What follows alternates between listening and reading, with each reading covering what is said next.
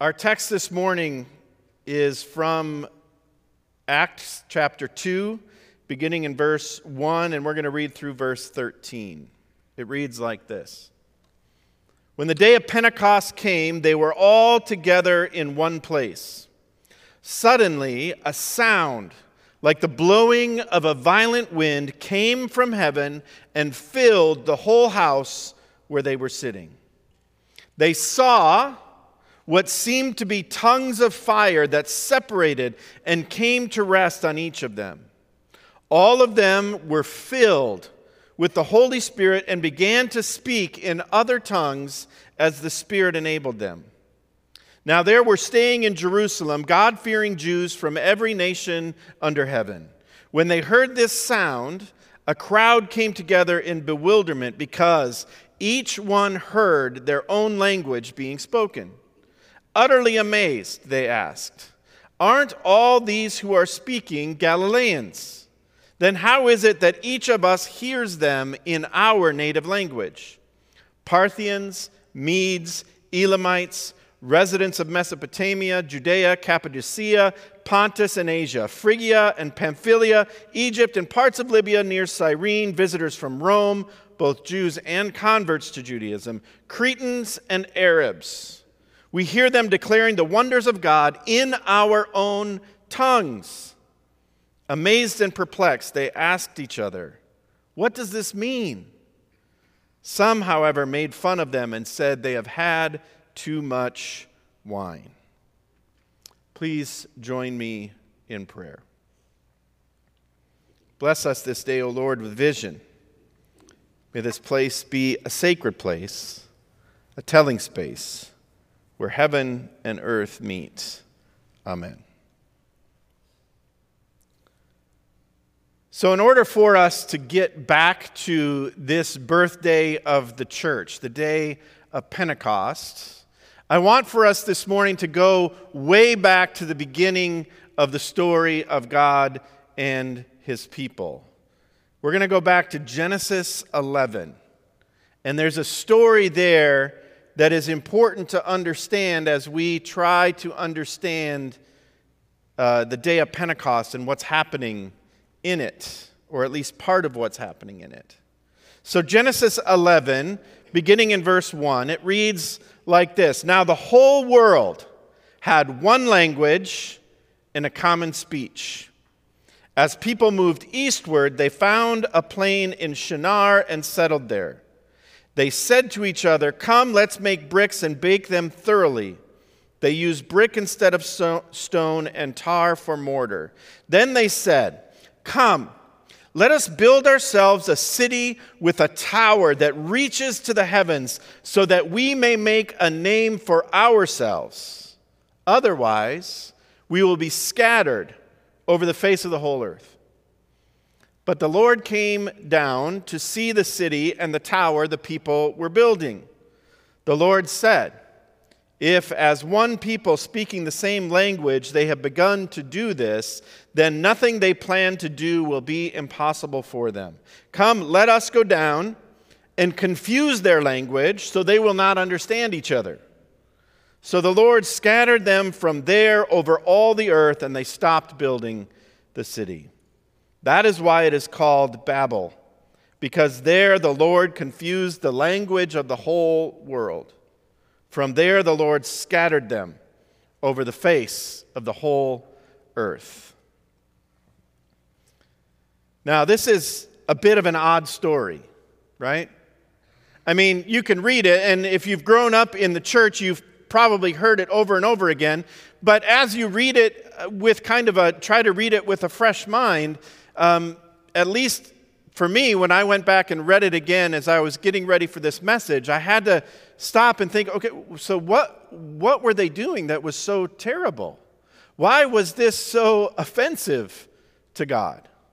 That they would build a tower or a city and all, and why was it so dangerous for them to speak one language and all of these different things? And that's another topic for another day. We don't have time to, to dive completely into it, but what I discovered or was reminded of is that God scattered the builders of Babel because of their desire to make a name for themselves, to make a name for themselves. Not a name for their God, a name for themselves.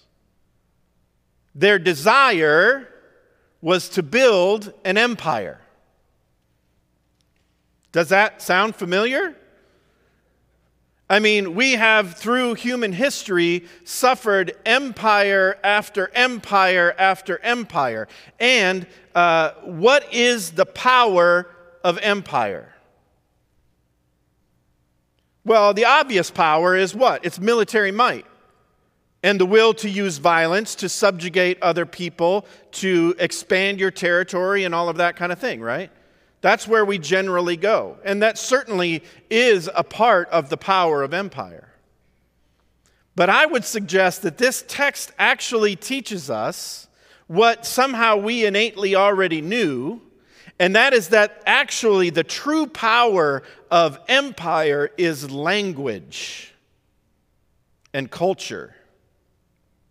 It's having a particular way uh, to understand things, to communicate things, to name things, and to form people's understanding of those things.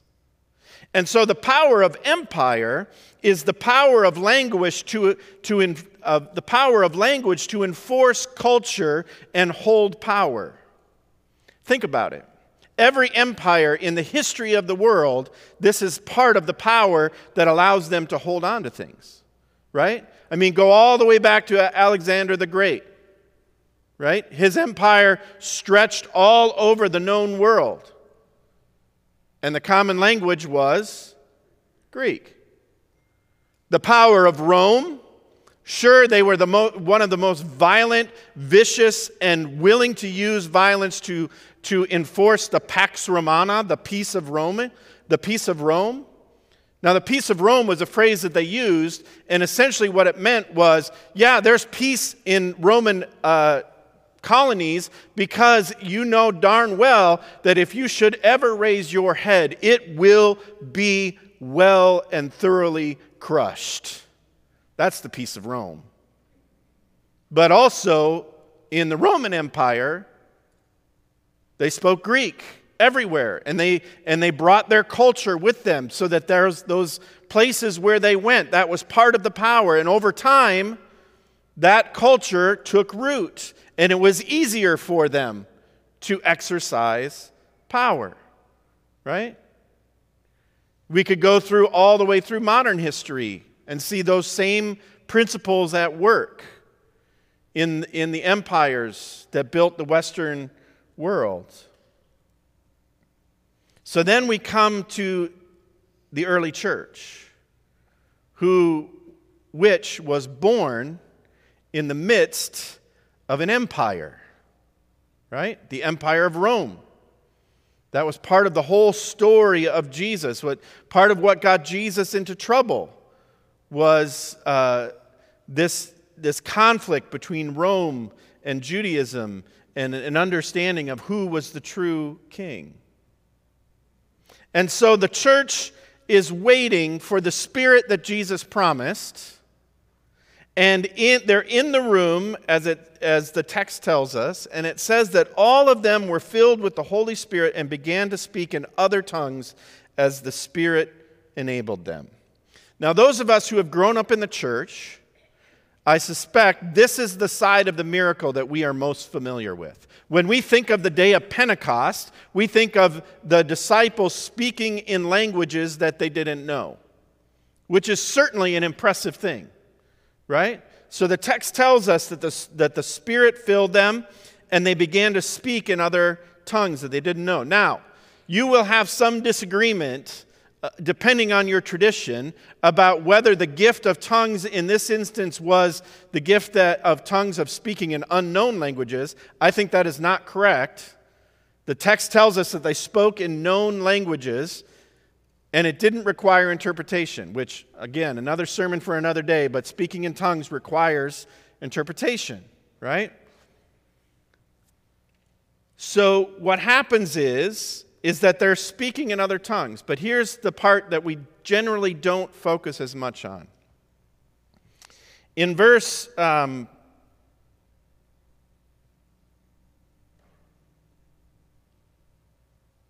six, we first hear a clue to the other side of this miracle of Pentecost. Verse 6 says, When they heard this sound, the sound of the, of the mighty rushing wind, crowd came together in bewilderment because each one heard their own language being spoken. And then again in verse 8, it says, um, Then how is it that each of us hears them in our own native language? I want to suggest to you that the greater miracle, or at least an equal miracle to the disciples speaking in other tongues, is what some theologians call hyper intelligibility that happened on the day of Pentecost. You see, what happened on the day of Pentecost is the curse of the Tower of Babel is removed. Do you see that? All these cultures, it says. The text tells us that, that there were, there were God fearing Jews from every nation on earth. Maybe a bit of hyperbole, but there were a lot of different tribes and people and ethnicities and, and uh, countries represented. In fact, the, the text lists them for us in verses 9 through 11 Parthians, Medes, Elamites, residents of Mesopotamia, Judea, Cappadocia, Pontus, and Asia, Phrygia, Pamphylia, Egypt, and the parts of Libya near Cyrene, visitors from Rome, both Jews and converts to Judaism, Cretans, Arabs. We hear them declaring the wonders of God in our own tongues. Remember what happened at Babel is that God, that God distributed the people and confused them in language so they couldn't understand each other. And now the power of the Spirit comes upon the church and erases that curse. Notice what he doesn't erase, though. He doesn't erase the ethnicities, he doesn't erase the traditions, he doesn't erase the languages. He simply operates in such a way that each of those people understands what is being said. And then Peter goes on to declare the gospel to them. No interpretation was required, and no erasure of ethnic heritage or nation of identification or whatever those cultural markers are. There's no erasing that. It's simply a hyper intelligibility. So Babel is erased. There is now no difference. It's an example, and, and this becomes clear as we move through the New Testament, right? Think about the different places where Paul especially says that in Christ Jesus there is no slave or free, man or woman, Jew or Greek, blah, blah, blah, on and on. In other words, in Christ Jesus, we are one.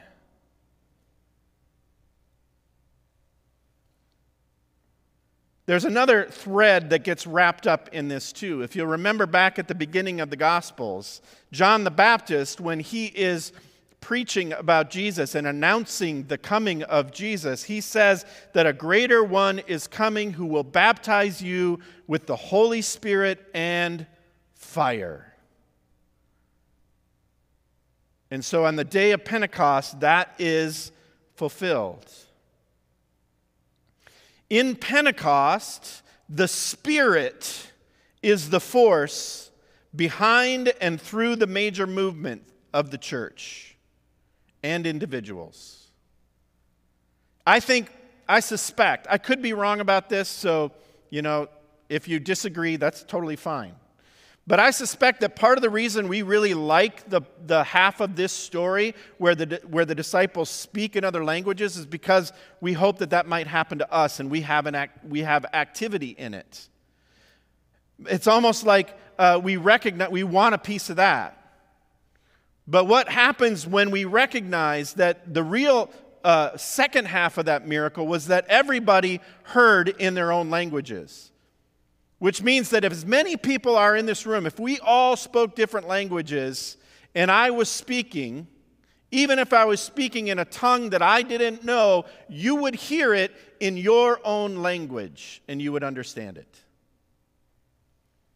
God is erasing those barriers. But the Spirit is the one who does the work. It's all about the Spirit. The unity of the church was accomplished by the sacrifice of Christ and is empowered and demonstrated by the Spirit at Pentecost. And we've just been trying to work it out ever since. Now, I'm not saying we've done a particularly good job in a lot of ways because we fall into line with empires, and the church has fallen into line with empires over and over again through church history. As one of my church history professors said, whenever you see the church get in bed with government, it's the church that wakes up with fleas. Right? So we haven't always done a good job of allowing the Spirit to keep that unity among us that it, that it accomplished. Notice past tense.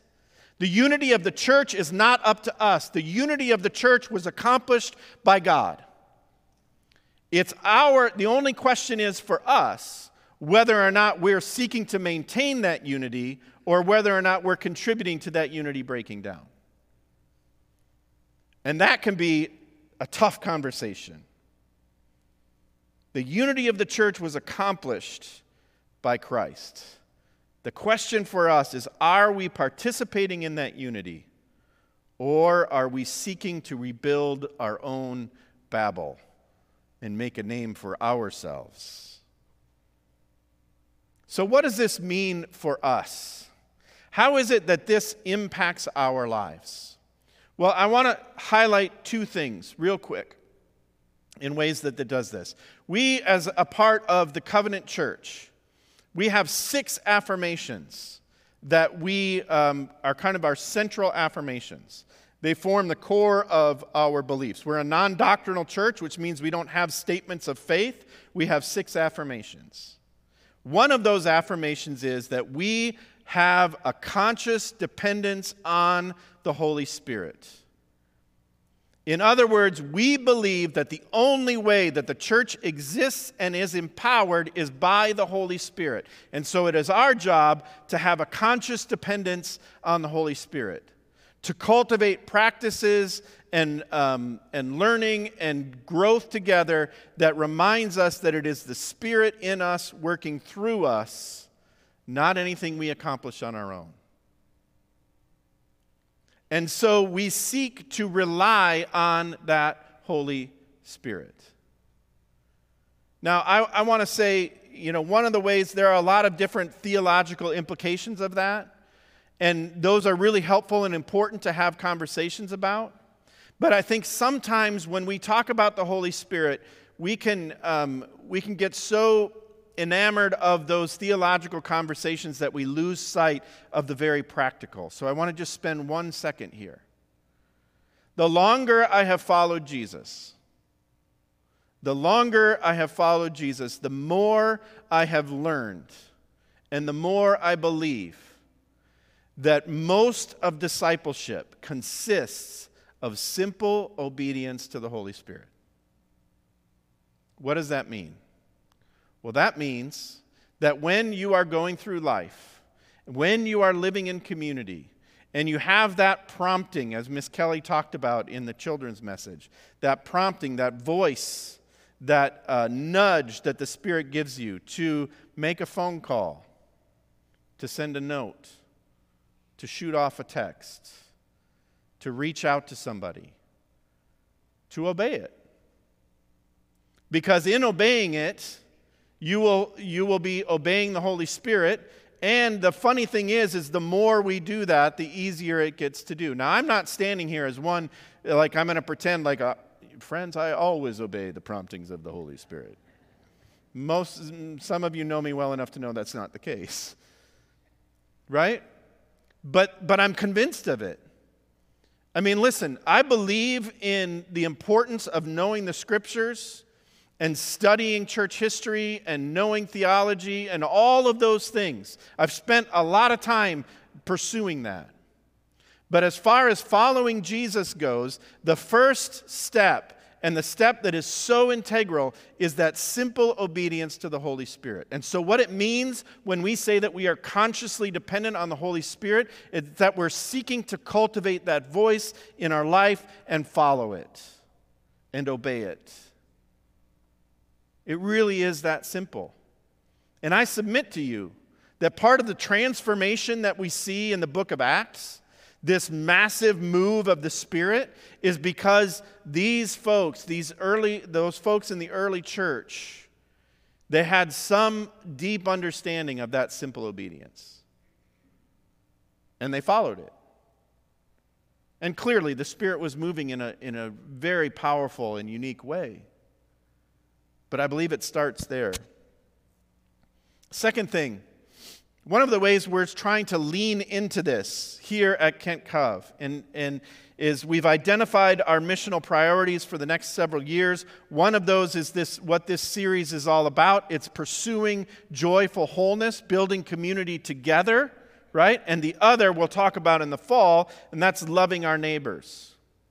But one of the things I'm convinced of is that if we're truly going to pursue joyful wholeness and seek to love this incredibly diverse community that we find ourselves in the middle of, we have to figure out what our welcome is and what it isn't. Now, that's a complex conversation. But what I'm saying to you is that it's partly it's our job to make sure that we're doing that. And so one thing that we're doing to try to highlight that is, this, is the one bread um, program or, or um, practice that we've started with communion.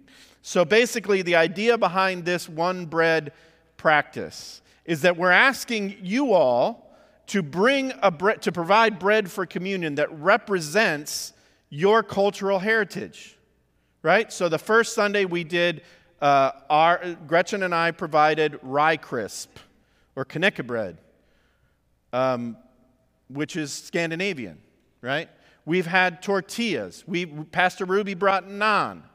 Coming up in the next couple of weeks, we're going to have Swedish again with dark rye bread. We're going to have um, lavash from uh, Iran. We're going to have matzo from, a, from Jewish heritage, right? And it all represents the fact that in Christ we are one. It doesn't erase where we come from. That's the miracle of Pentecost. None of those people who heard them proclaiming the gospel in their own language, none of their cultures were erased. They were not brought in the church and said, okay, now leave all that behind. Now you become like us. No, they were a rich, diverse, multi ethnic mosaic that, may, that will make up the kingdom of God. And so, what we're seeking to do with this one bread is just to demonstrate that in a very simple, tangible way that we all come from different places. And listen, if you say, you know what, I don't know what my ethnic heritage is, I'm just, I'm just, I grew up in America, we didn't celebrate that, bring some Wonder Bread. It's all good. it's all good. Right? But this is what I believe I believe that the Spirit is calling and empowering us Kent Covenant Church to become a reflection of the, that diverse church at Pentecost.